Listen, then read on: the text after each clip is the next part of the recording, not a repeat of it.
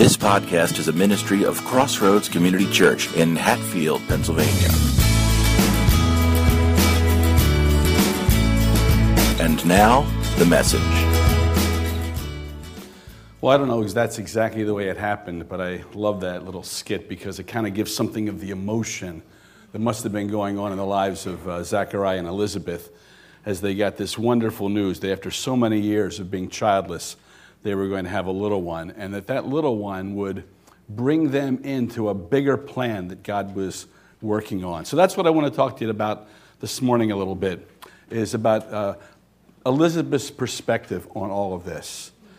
Now, Pastor Mike already established that next week you'll have Nick. He's the fun one. I'm, I'm, I'm, the, I'm the other one.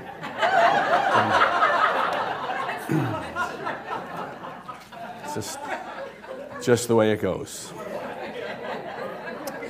And I think as we were looking at these different women, uh, because there's Mary, Pastor Nick will look at that, and, and uh, I'm with Elizabeth because I guess they assume being the oldest guy of the bunch, I would understand older women. I think that's why they did that.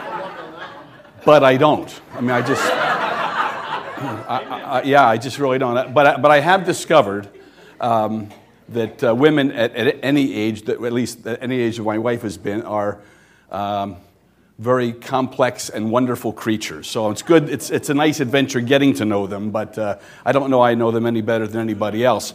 But so I'm counting on Luke's account in the Gospel of Luke about Mary and Zechariah and what they went through to help us out. So if you have your Bibles and you know where Luke is, it's the third book in the New Testament, so it'll be like two thirds of the way back in your Bibles. But I'll be putting the things up here so we can uh, figure this out together.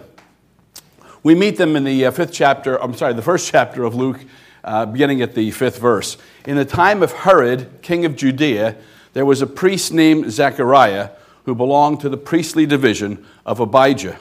His wife Elizabeth was also a descendant of Aaron, and both of them were righteous in the sight of God, observing all of the Lord's commands and decrees blamelessly. These are good people. And uh, they, they had uh, followed the Lord. These, were, these are among the faithful ones. Not all of the priesthood was as faithful as Zechariah was. In fact, the high priest, by this point in Israel's history, was largely a political appointment. And we meet them later, of course, in Jesus' story, and they're not very nice guys. Uh, Zechariah's ultimate boss was pretty much a political hack. But Zechariah and some others like him were still faithful and were taking care of the people and, and ministering among them. And evidently, Elizabeth, his wife, was right there with him, uh, helping him. Uh, you know, sometimes uh, we, you evaluate pastors' wives, like uh, Denise or, uh, or Ange or uh, Cindy, and you know, there's sometimes it, there's a model of what they should be and what they should be like. And if they did that back then for priest's wives, Elizabeth was right there as a godly example of what a priest's wife should be, supporting him and encouraging him in his ministry. So they were together. They, were, they, uh, they loved the Lord. They loved his word. They followed it. Uh, everything was good about their lives. And, and, this was a special day because it was Abijah's turn to go into the temple. That didn't happen very often, and it didn't happen to everybody. He was in the group called uh, Abijah. Those of you who know 1 Chronicles 23 and 24 know that there were just thousands of these guys. They were descendants of Levi and some of them were especially descendants of Aaron. And the ones who were descendants of Aaron had special responsibilities to actually go into the temple. But since there were 24 groupings, you only went in twice a year for a week. That's how they covered it. The other four weeks were festival days and things. So the, the group of Abijah that he was in only went in twice a year, and there were hundreds of guys in his group. So the likelihood that you would be chosen to go in was rather slim. In fact, there were many who went through their whole careers as priests without ever having the opportunity and privilege to go into the temple and minister at the altar of incense. And it had taken Zechariah this whole life to get there. You only did it once. Once you did it, then you were off the list again.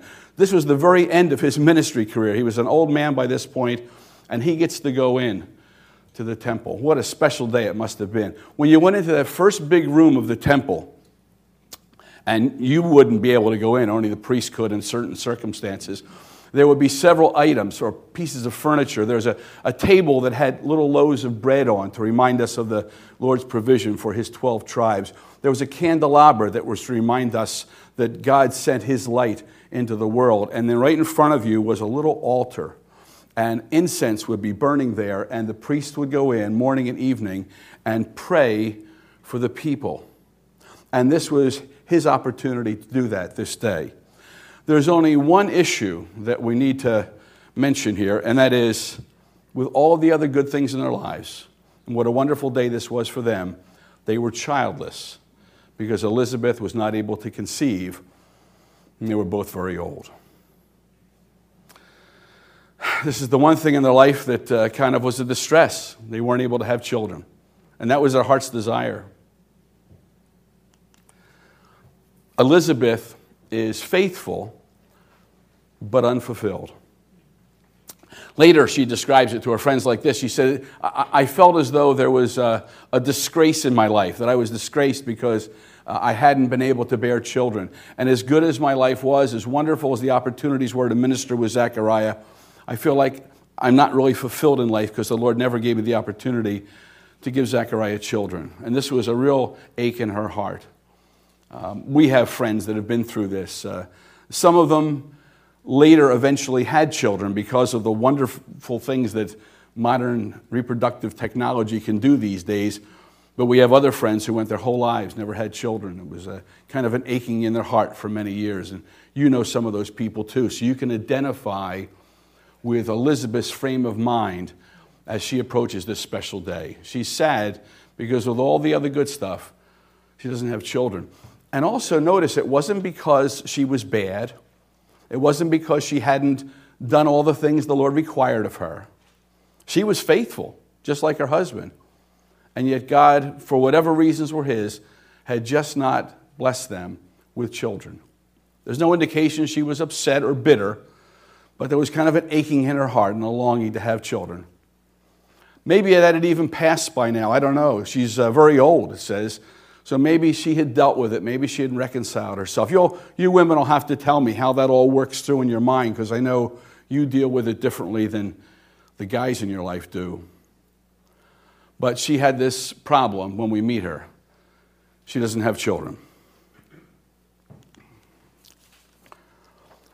Let's just pick up on the actual incident that brings Zechariah and Elizabeth like a whirlwind into the plan of God.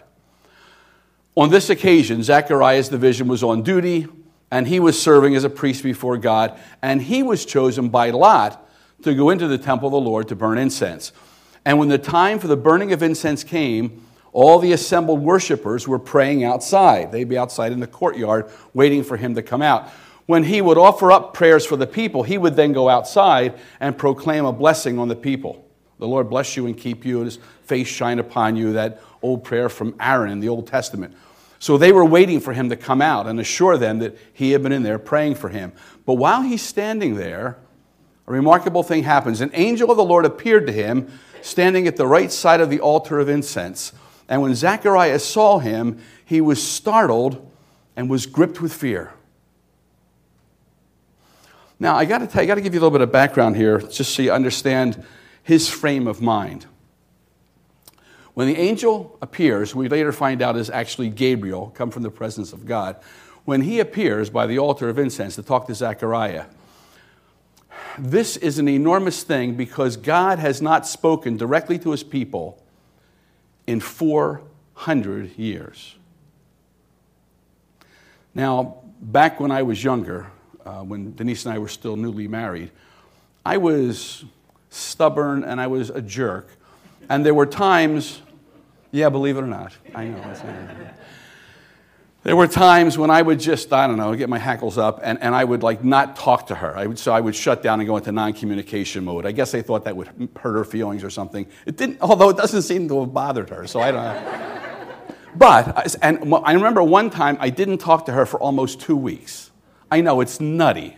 Uh, but it, it killed me to go that long without talking to her. Here, God hadn't spoken directly to his people for 400 years. There are a lot of reasons for that. After he brought them back into the land and they got established again, they kind of started to drift away from him and just try to go back to things as usual, which didn't include always God. And he was waiting for just the right moment to come back in and intervene. Zechariah's contact with the angel is the first contact they have had with God in 400 years. So you can understand why he was kind of stressed. 400 years ago, here, the pilgrims were still trying to figure out how to get on a boat to come over. That long ago. After 400 years, finally, God speaks. And he decides to speak to this couple, Zechariah and Elizabeth. Do not be afraid, Zechariah, says the angel. Your prayer has been heard. Your wife, Elizabeth, will bear you a son, and you are to call him John, which incidentally means something like God is gracious or the gracious God. That's what John means. He will be a joy and delight to you, and many will rejoice because of his birth, for he will be great in the sight of the Lord. He will bring back many of the people of Israel to the Lord their God, and he will go on before the Lord in the spirit and power of Elijah to turn the hearts of the parents to their children and the disobedient to the wisdom of the righteous to make ready a people prepared for the Lord you're going to have a son, and not only you're going to have a son, in fact, that's what that scene was kind of about uh, when we were looking just a minute ago, is the time when Zechariah actually announces to Elizabeth they're going to have a son. But it also occurs to them, I think, as they talk about it together, that what has happened is a really more extraordinary thing than any of them would realize. The angel says, Your prayer has been answered. Let me think through that with you for a minute because uh, I wonder what prayer was answered. It looks like the prayer that was answered was the prayer that they would have a son. I'm sure Zechariah and Elizabeth had prayed that prayer many times. Maybe they had given up by now because they're very old, but I sure when they were young, they prayed that almost daily around the table as they prayed for other needs they had. So maybe that's the prayer that was answered. And yet, at that moment, Zechariah's job at the altar of incense was not to pray for his personal needs, but to pray for the people. And to pray that God would work among his people again, that he would, he would send Messiah finally into their lives. Even though it had been 400 years since God had spoken, he would continue to be praying for that. And I think what happens here is that Gabriel says this Zechariah, your prayer has been answered. Which prayer? Yes your prayer for Messiah to come is going to be answered. Your prayer that God would deal with his people once again is going to be answered. And here's the neat part I've worked, God has worked this out, Zechariah, so that you and Elizabeth will be part of that plan. Your son, what son? Oh, didn't I tell you? Elizabeth, old Elizabeth, she's going to have a son. And that son will be the forerunner of the Messiah when he comes. Zachariah and Elizabeth must be floored by this. And what, what I'm starting to see here, okay, yeah, one more thing. After he goes home, of course, she becomes pregnant. For five months, she remains in seclusion.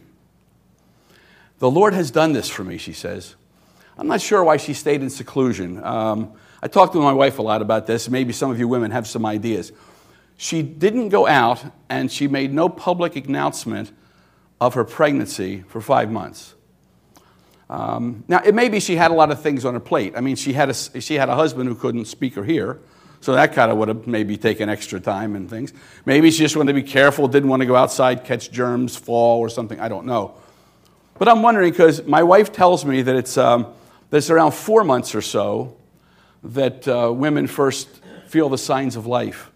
I know there are other symptoms. I've heard about all those. Uh, but around that time, you actually feel what do they call it? The quickening. So you now you really know there's life. Maybe she was waiting for that moment so that she'd be sure and she'd know that everything was all right with the pregnancy. And between there and the beginning of the fifth month of also her baby bump would be starting to show, I guess. So maybe she waited until those things were evident before she actually went public with this. But I think the whole time she's really pondering. She's, she's this is a confirmation to her, what happens at the fifth month, that all of this is real. And I think she's pondering what the significance is of this. She's working through this. Our son is coming. I can feel him now. Uh, Harry, I speak as just one who has heard about this. I've never felt that quickening. You women have, and I, I know how you describe it. it is kind of exciting for me. I got, I got to feel it finally because my wife would say, right there, right there. I think that's his, I think that's his foot. I think it's his, you know. But she felt it. And Elizabeth is realizing that what's happening is really still bigger than just her. And so she goes out finally at the end of the fifth month, and I guess declares it publicly to all of her friends and says, The Lord has done this for me. In these days, he has shown his favor and taken away my disgrace among the people. I see in this there's something happening now. Before they were faithful but unfulfilled. Now she's finding fulfillment is beginning to unfold. And it's starting to dawn on her what's happening and what her responsibilities are. And why it's so important that this one that she has will be the one who will announce Messiah's coming. I think one of the things that happens when you deal with that, when you realize that what's happening in your life as an answer to your prayers probably has something to do with something bigger that God is doing, you now start to find your place in God's plan and you want to be an encourager to others. So, Mary comes into the scene. I don't want to say too much about Mary because Pastor Nick will talk more about her next week.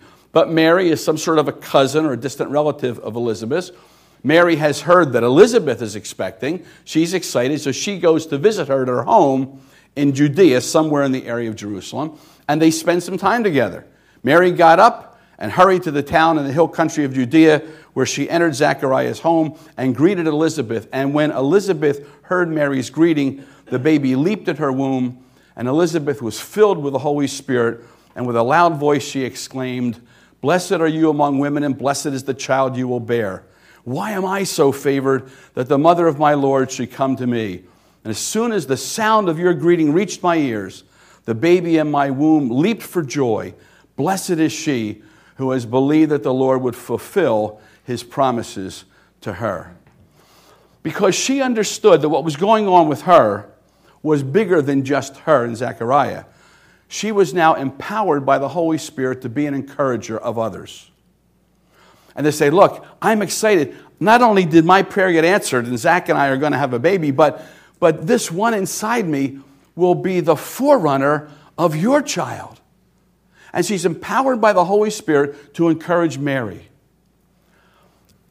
And I don't know how much difference it makes to, to Elizabeth at this point, because I think of this as a guy, not a, not a woman.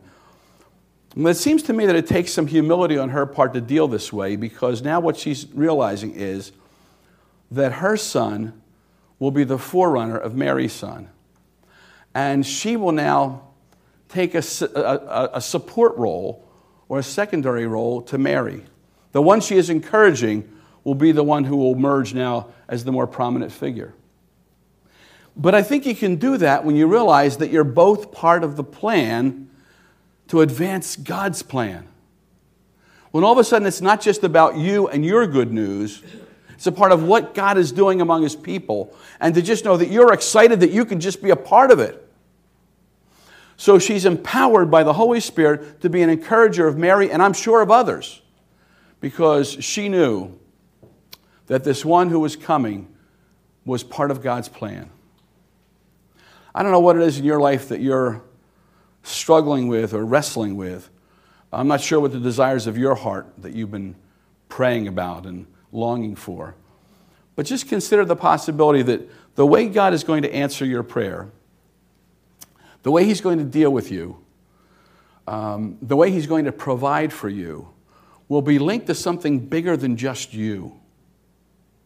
And I think Mary realizes that, and that sets her free to uh, capitalize on that or leverage that understanding to encourage and strengthen others.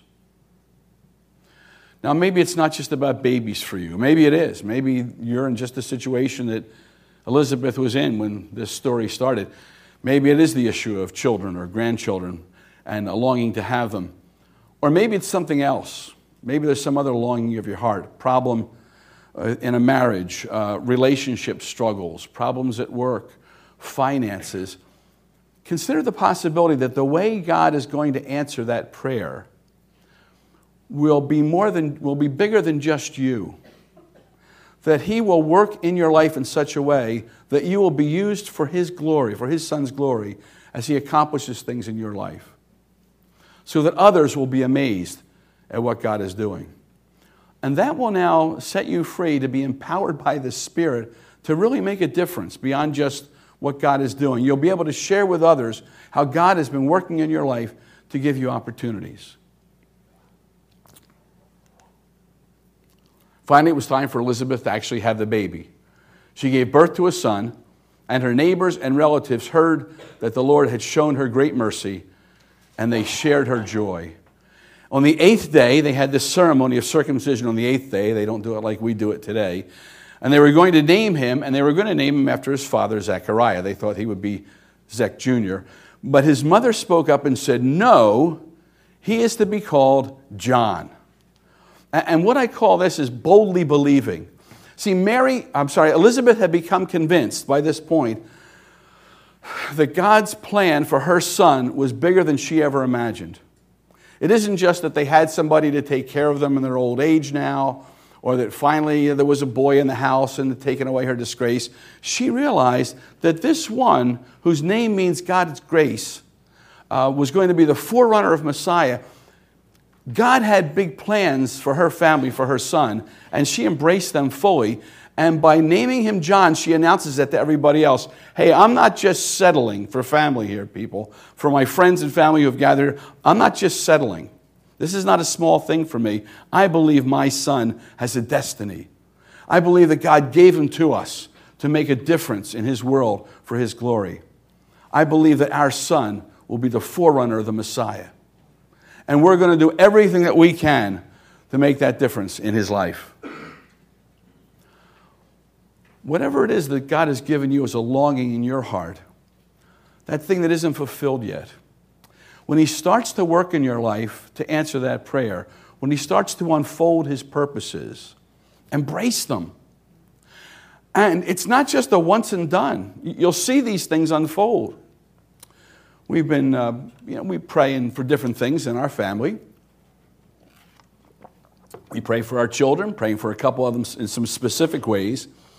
And God hasn't completely answered the prayer that we've prayed for our one daughter, hasn't answered it specifically in the way that we've been praying it yet. But we can see him working in bigger ways. One of the things we notice, for example, is that the Lord invariably sends people into her life that are Christians and, you know, to kind of speak into her life so that we don't always have to be saying some of these things. And she has given us grandchildren. And now we have the opportunity to make a difference in their lives.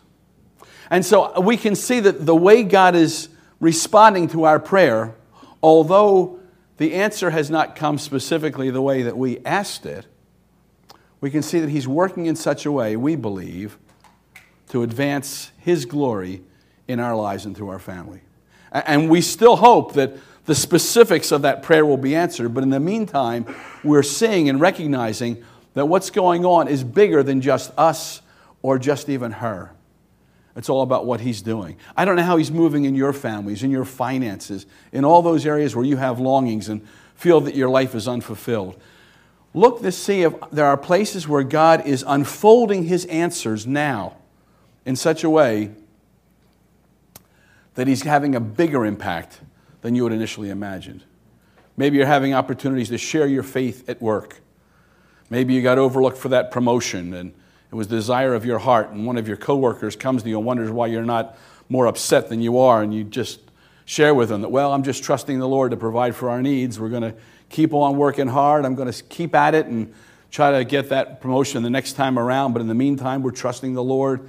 And all of a sudden, people in your workplace are hearing remarkable things from you, and God is working in your life. And things are unfolding in your life in terms of influence and outreach that never would have been there if it hadn't been for this.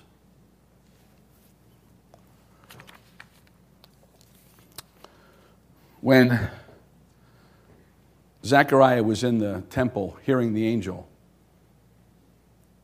and he probably, I'm sure, related this to Elizabeth.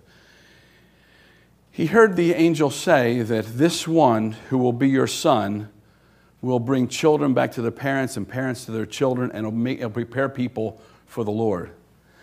And I think when he heard those words, he was absolutely stunned. Because Zechariah and Elizabeth knew well what most of us today don't know is that although it had been 400 years since God had spoken, here's the last thing that God said 400 years before John the Baptist. Here's the last thing he said through the prophet Malachi. One day I will send you the prophet Elijah before that great and dreadful day of the Lord, and he will turn the hearts of the fathers to their children and the hearts of the children to their fathers. And I think Zechariah, I think he knew that. I think he, knew the Old Testament. So did Elizabeth. And they said, Unbelievable. It's been 400 years since God has spoken, but he's right on track. He, he's picking up right where he left off. The last thing he promised is that one would come who would be like Elijah, who would change things and bring people back together and prepare the way of the Lord. And what Gabriel says to us is, That's your son. He's the one who will have the spirit of Elijah. He's the one that will bring families back together and prepare the way of the Lord. Zechariah and Elizabeth realized that God's plan, although it seemed interrupted, is right back on track in His perfect timing. I don't know how long you've been waiting for your answer, but God's timing is perfect. And however long it takes, He knows what you need, He'll provide for you, and He'll answer that prayer in His time and in such a spectacular way that what unfolds in your life is something bigger than you ever could have imagined. Let me just pray for you that that thing in your life that you're dealing with, maybe especially at this Christmas time, would be a thing that would really make a difference and open up for you new vistas for service and ministry in your life. Lord, I thank you for the example of godly Elizabeth, who, although she had this longing in her heart, saw it fulfilled ultimately in a way that she hadn't imagined what an unexpected fulfillment it was. And she was the one, she and her husband were the ones who got to see your plan of old begin to unfold in her lifetime. It wasn't the final answer, but her son would be the link to Jesus. Lord, I pray that in our lives, that, that the answers that you give us, and even the most um, deeply felt longings of our heart would be answered in such a way that we understand that your response was bigger than our request. That you mean to do things. Maybe we hear a little bit of that from the heaters. That uh, although um, tragedy has happened from our perspective, yet God is still at work. Maybe we've seen it in our lives where, with all the things that are going on in our lives, to believe that God is really doing something to fulfill our desires and unfold His redemptive plan in the process. Or maybe the other way around. His redemptive plan is moving forward and He incorporates our answers into His plan. Lord, I thank you for that. For each of us individually, for, for us as a church, may uh, may the days ahead be our uh, finest uh, hours and days of fulfillment and encouragement as we seek your will for us. We pray these things in Jesus' name. Amen. Years later, um, John grows up, has a wonderful ministry from everything that we can tell. Very influential, powerful speaker, charismatic personality. Many are coming to hear him preach as he proclaims the coming Lord. In fact, people think maybe he's the Messiah. He's such a remarkable person. And he says, No, no, I'm not the Messiah. I'm just preparing the way for him. And then one day, John saw Jesus coming towards him and points to him and says, Look, the Lamb of God who takes away the sin of the world. Uh, as we come to our time of communion, I just ask that you would be thinking in your hearts about this ultimate unfolding of God's plan that the perfect Son of God would go to the cross. And that's what we're remembering here his body given for us, his blood shed for us, so that we might know his grace, experience his forgiveness, and become part of his unfolding plan, even in our day. The plan continues to unfold, redemption continues to be extended in our day through our church and through our lives. Uh, may this be one of the things you think about as you prepare your hearts for the bread and the cup. Thanks for listening. Intro music by bensound.com. Visit us online at crossroads-cc.org.